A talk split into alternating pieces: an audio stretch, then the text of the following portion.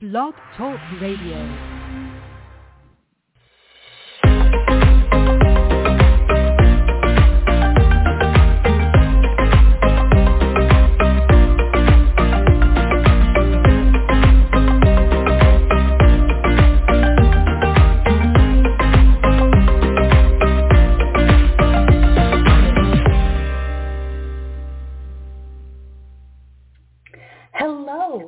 Welcome to Fearless Fiction. I'm your host, Bernadette Walsh, and I am so pleased to introduce my guest today, John Sundman. John Sundman is an award-winning novelist and essayist and the author of several science fiction titles, including Acts of the Apostles. Recently, John wrote an article on indie writing featured on John Friedman's blog that received a lot of attention. It's called Lessons from 23 Years as a Self-Published Novelist. So welcome, John, to Fearless Fiction. I'm so glad you could join me today. I'm happy to be here. So, and um, as people may know, I haven't had that many men on my show because this used to be very romance focused. So I'm very, very pleased to have a man agree to be on my show. So thanks for being brave, John. I'll, I'll use my basso profundo voice so there's no ambiguity. Well, John, why don't you've been work you've been writing for quite some time. Maybe you could tell us a little bit about why you got started writing. Um, well, I you know I I was became a professional writer in 1980, but for the first 20 years I I uh, just wrote. Uh, I was a technical writer, writing about computer topics and so forth. Um, but I, I wrote my first novel starting in 1995 and went through a million iterations and finally published it myself in in 1999. It was just kind of like this story that erupted from me, from within me. So I, it was like I tried to stop writing it, but I couldn't, I guess. Um, and since then, I've written. I wrote Acts the Apostles, and then the next book came out a couple of years later called Cheap Complex Devices, and I I kept doing it, but um, also went back to being a freelance technical writer and got back into computer biz. So, uh, but I've been a writer one way or another for most of my uh, employed years between 1980 and now. So, well, actually, I'm retired now, so called, but. Well, if you're a writer, you never really retired, right? yeah, right. Trying to sell books, you know. So. Yeah. Um, and so oh, maybe you could tell us a little bit about the types of books that you write. Yes. What genre? Well, um, they've been called they've been called cyberpunk by uh, by a lot of people. Um, I, I started out to write a my first book. I was I thought I was writing a murder mystery, um, and and uh, it just happened that in order to solve the, the, the murder mystery I had set up for myself, I, I ended up inventing, inventing a lot of stuff that um, when I wrote it in, in uh, you know, in 1999, it was it was science fiction, but a lot of it is happening today. And I, I should, you know, I came from a, a 20-year experience in the computer industry, so I knew a lot about how computers work and hardware and software and so forth. And and I also am married to a woman who has a PhD in molecular genetics. So I had spent plenty of time in molecular biology labs and places like that. And when I wrote Acts of the Apostles, I just uh, imagined those two technologies kind of coming together, the digital technology and biological technology. And that's what all my books seem to, to feature. They, they, they're, they're thematic. I mean, they're they're um, the style of writing differs from book to book, but the, those those preoccupations uh, kind of seem to appear in all of them. That the the impact of technologies on society, especially the convergence of biological and digital technology. So now, how do you? I'm sorry. Go ahead. No, that's all. I'm just it's a, you know I, I I didn't set out to write science fiction per se. As a matter of fact, I hadn't written read a lot of science fiction, but uh, you know I accidentally became a science fiction novelist. It just kind of worked out that way. Mm-hmm. Well, I think I think sometimes you're drawn to what you're drawn to, and a lot of times I think you have to write a couple of books and to see kind of where your voice lands and what interests you. Like for example, in my 20s and 30s, I I read a lot of romance. I read a lot of chick lit type books, um, yep. and that was kind of to escape my real life drudgery as a as a law school uh, as a law firm associate. And so when I first then when I started writing, I thought that's what I would write. And in fact, my first book was a contemporary romance, very chiclety, very light, airy. But as time went on, I kind of found my author voice, and that wasn't really what was interesting me anymore. So you know, you kind of you kind of find yourself as as a writer. Yes. I guess one question I have for you, um, because you have that background in computers and, and all that technical side, how do you balance including that in your books, but not making it sound like a textbook? Uh, well, that's a, a good question. I, I, I, my stories are about people, um, so they happen to inhabit uh, worlds where there are scientists or, or computer engineers or whatever. But it's, but but it's it's um, it's stories about people and real life dilemmas and conundrums and ethical situations that people find themselves in, and and so. Uh, you know, I put in as much uh, technology as I need to to drive the plot. Um, let me. I can give you an example, for example, of how Acts of the Apostles came about. Um, I thought I would. I was working at a computer company at the time, and I thought I would write a murder mystery. So, um, you know, it, the, the standard formula is somebody gets killed, and you got to figure out why and who did it, and so forth. So I was walking down the hall and I saw a friend of mine who happened to be a computer chip designer, and he was staring at this large etch plot that he had put up on the wall with push pins, and it was a computer chip that he was designing, and he couldn't figure out why it didn't work, and it was behind schedule, and his bosses were giving him all kinds of uh, pressure, and he was really frustrated and bedazzled, and so I said, Scott, uh, let me ask you something. I, I know how to put a Trojan horse into software but could somebody put a, a Trojan horse in hardware into that chip you're designing and you not know about it? And and he turned to me and he said, John, there's 225,000 transistors on that chip. You could put the Titanic in there and I wouldn't know it. So I said, oh, here's the plot for my novel. A chip designer discovers somebody has hidden a secret function in this chip and then he gets murdered. So now we got to figure out uh, who murdered him and why did they do it and why did they go to all the trouble of putting the chip, uh, a, a secret function in the computer chip. So anyway, and then I I couldn't think of a good reason why anybody would do that, and so I had to make one up, and it turned out to be pretty science fictiony. And so there you landed. And so have all your books been science fiction?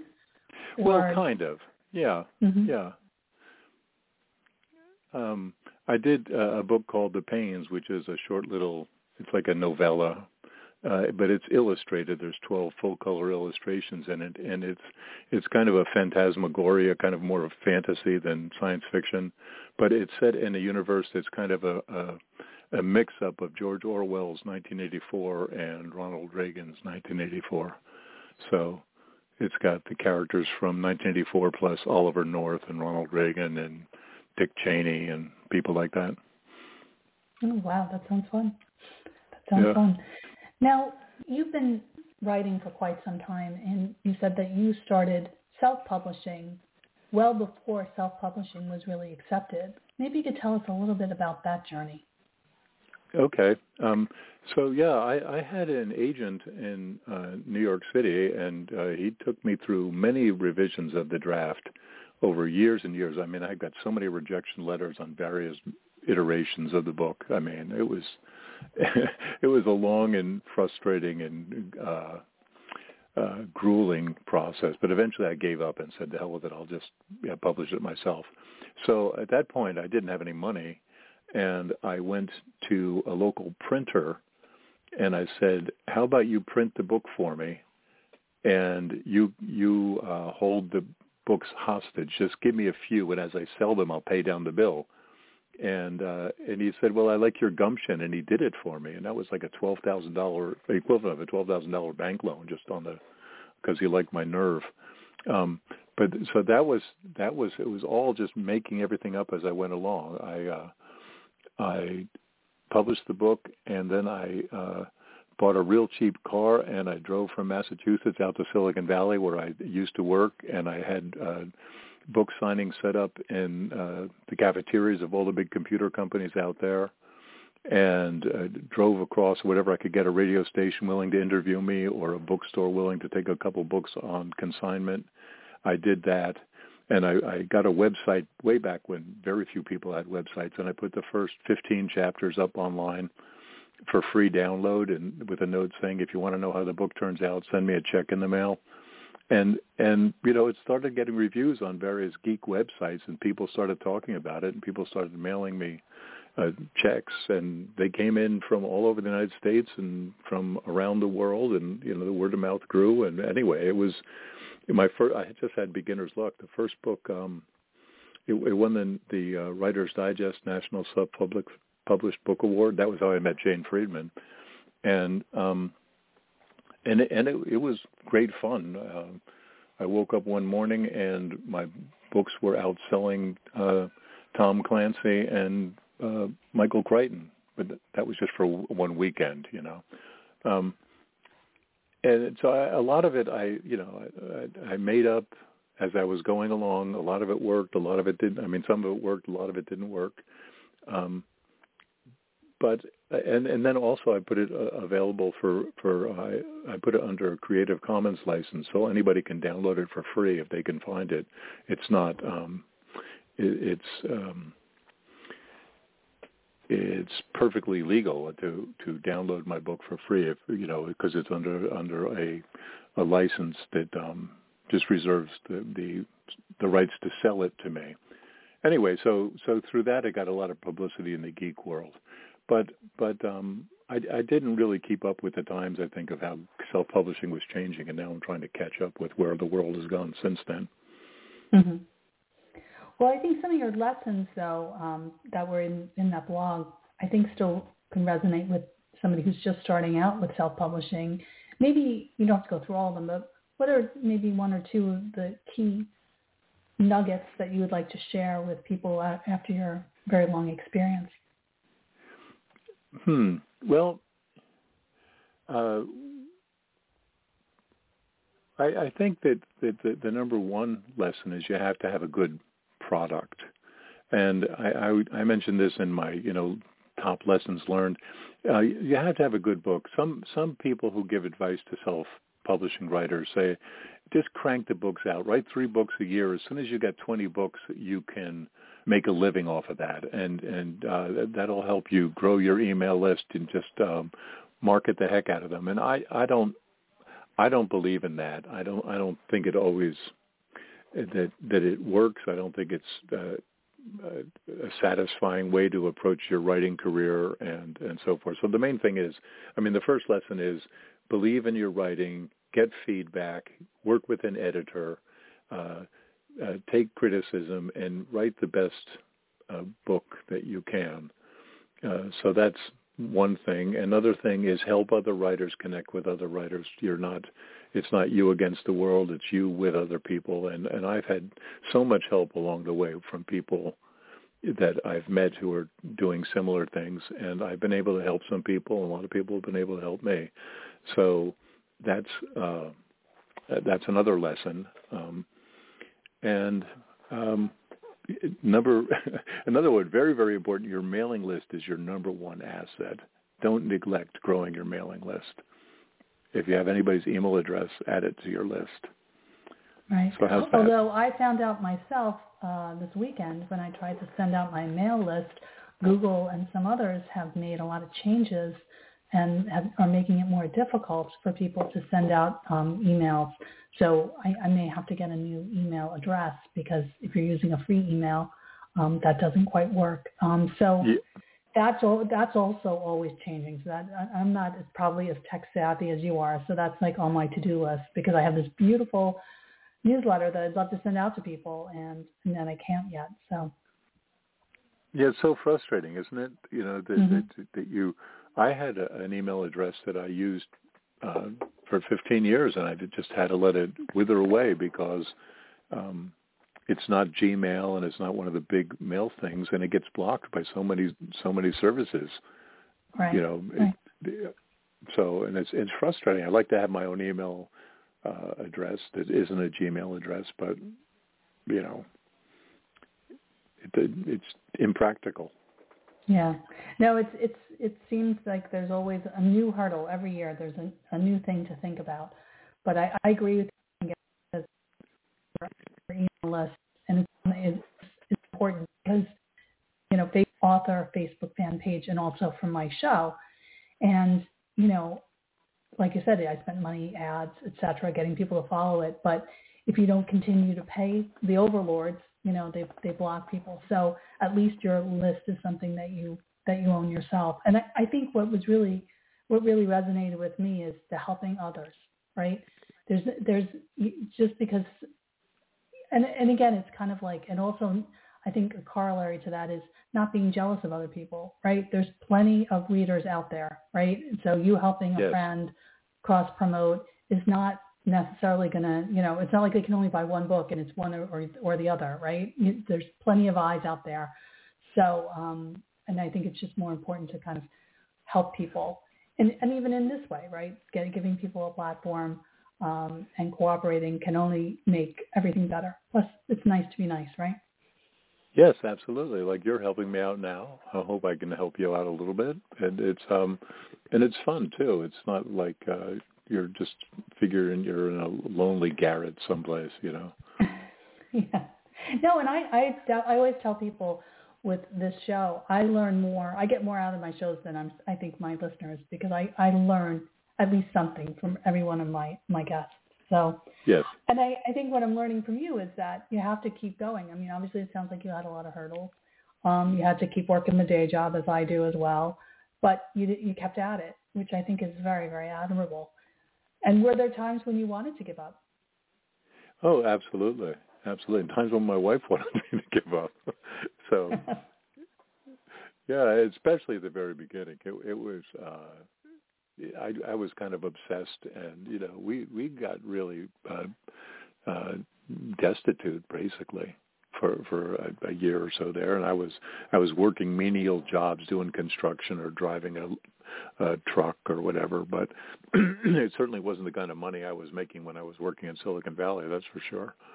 Um, mm-hmm. And so it, it was it was really rough. And and my agent was saying, oh, it's a thriller. If we get a thriller, the, the smallest offer we'll get is a million dollars, and if we sell the movie rights, that's another couple of million. And you know, so you you dream these these you know visions of sugar plums, and and then when it falls through, and you're selling books on the street corner for ten bucks, and you know, it's quite a come down but I'm glad right. I stuck with it. And and it's and it's good when you get when you get a letter from somebody that says, you know, yours is my favorite book.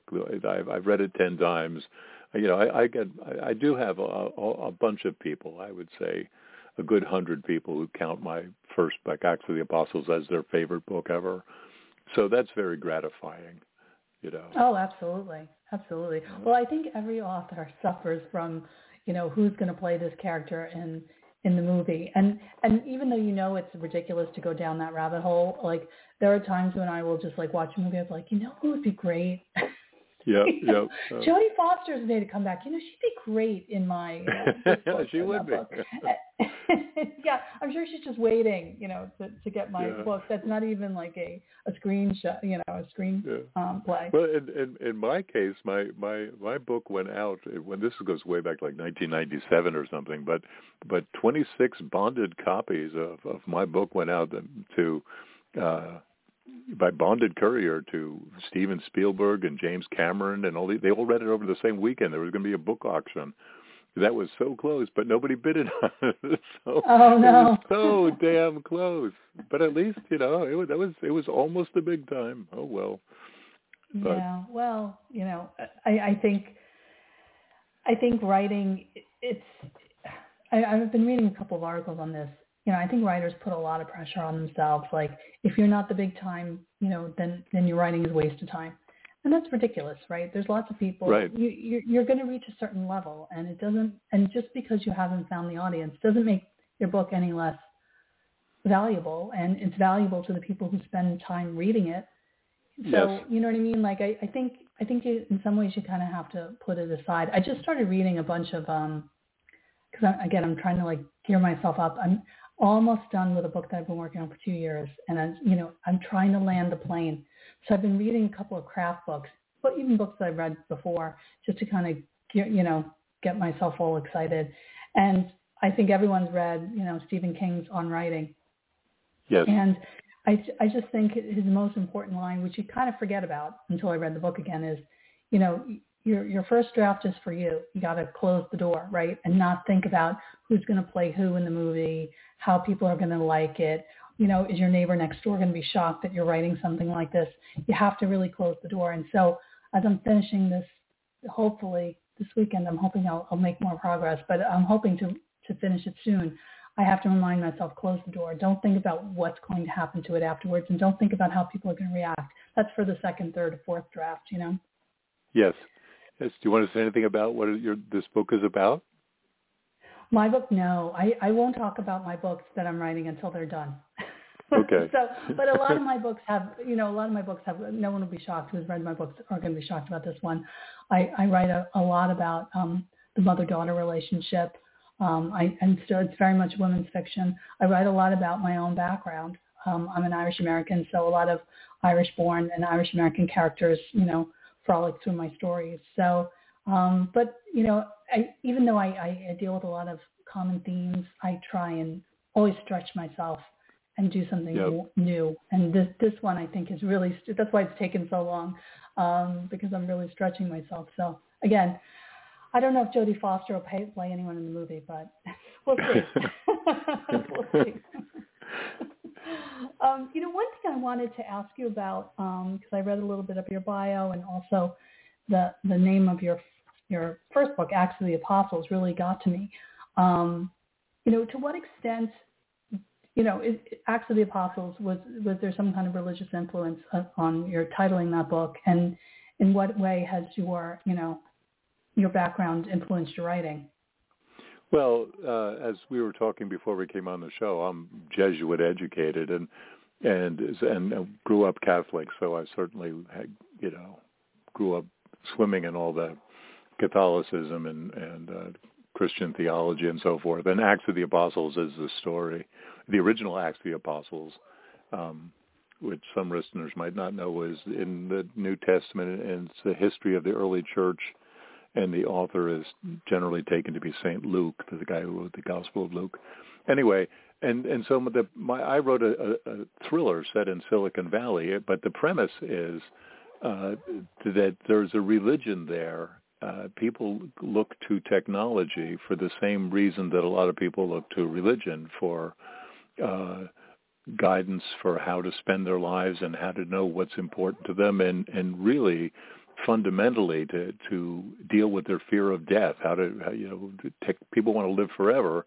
And um, so Catholicism practices, you know, or tells that you don't have to die. You can, uh, you can go to heaven. And, and, um, and the religion of technology is that that um, you know you can improve your your body through technology, and and this is the dream anyway of the transhumanist movement that that um, you can uh, edit your own DNA and you can uh, uh, basically become like gods. That we're not quite there yet, but people believe uh, the true believers believe that we will get there and so my my my my novel's a thriller about uh, you know a guy who wants to be a messiah in Silicon Valley and the people who believe him. But a lot of the technology that that he was dreaming about actually does exist today. Uh, so so anyway, that was that was the the the, the that's where the title of the book came from. That's that's the idea I was getting at.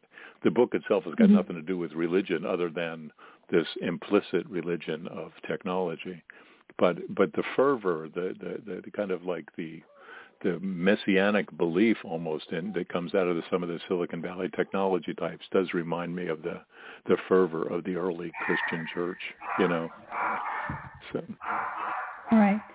Yeah, no, it's interesting, and I'm, I apologize to my my listeners because I'm, I'm alone in the house and my dog is clearly barking at something. So apologies for that. But um, no, it's it's interesting too that um, I'm also Catholic. I'm still a practicing Catholic, and I was Catholic educated, Jesuit for one of the tranches of my my very long education journey. But um, but I think it really impacts you. And, and a lot of times, even when you're writing what is a very, very secular book, and all my books are quite secular, there's still themes.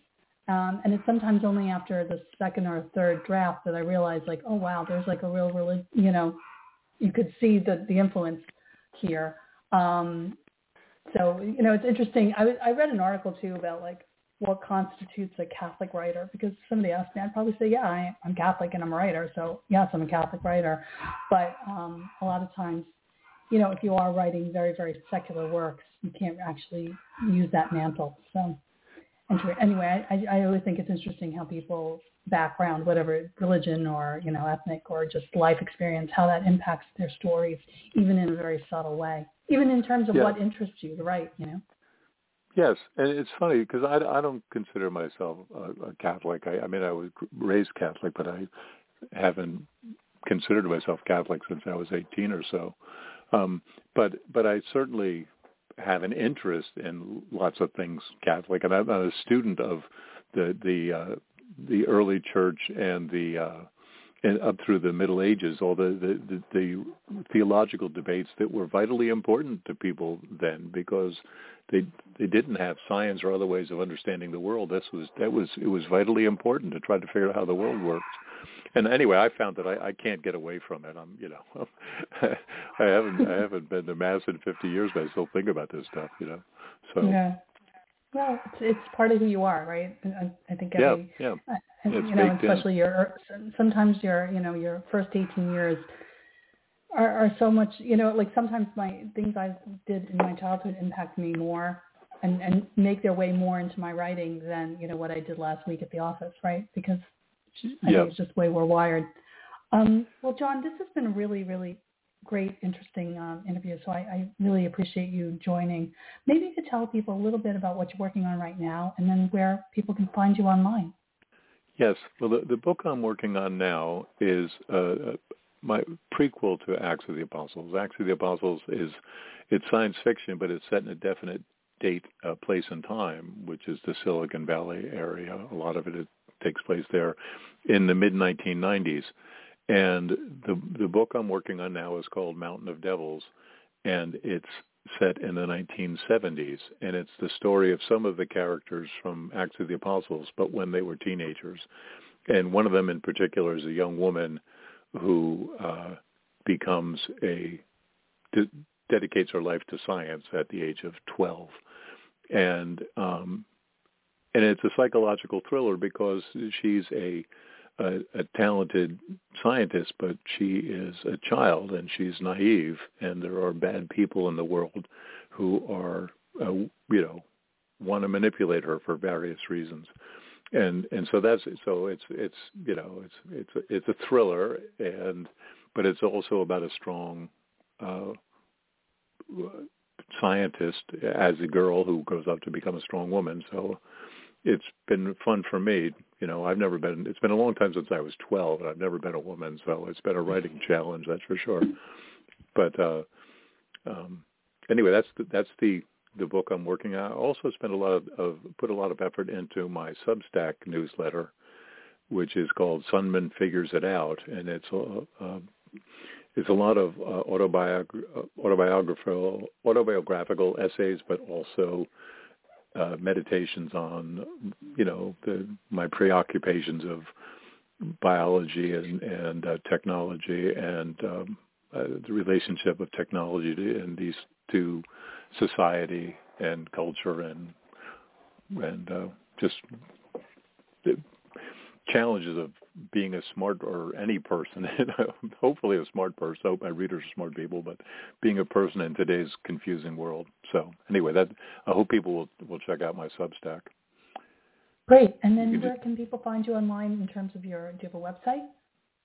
I do have a website, but it's it's down right now. Uh, it's johnsundman.com. It'll be back up in two or three days. So if anybody's listening to it, this podcast after the broadcast date, but I do have a link tree which includes lists to my links to my Substack and to various blog posts and essays and articles I've written over the years, and to my social media uh, presences and so forth. So the, I'm just John Sundman on the Linktree. Great. Well, again, John, thanks again for, for joining me today. It's been really interesting to hear about your your very long and prolific journey, and I, and I wish you all the best. Um, just to remind everyone that you can uh, you can like my uh, Facebook fan page for Fearless Fiction, and that way you can find out more information about all my guests and about all, all upcoming shows.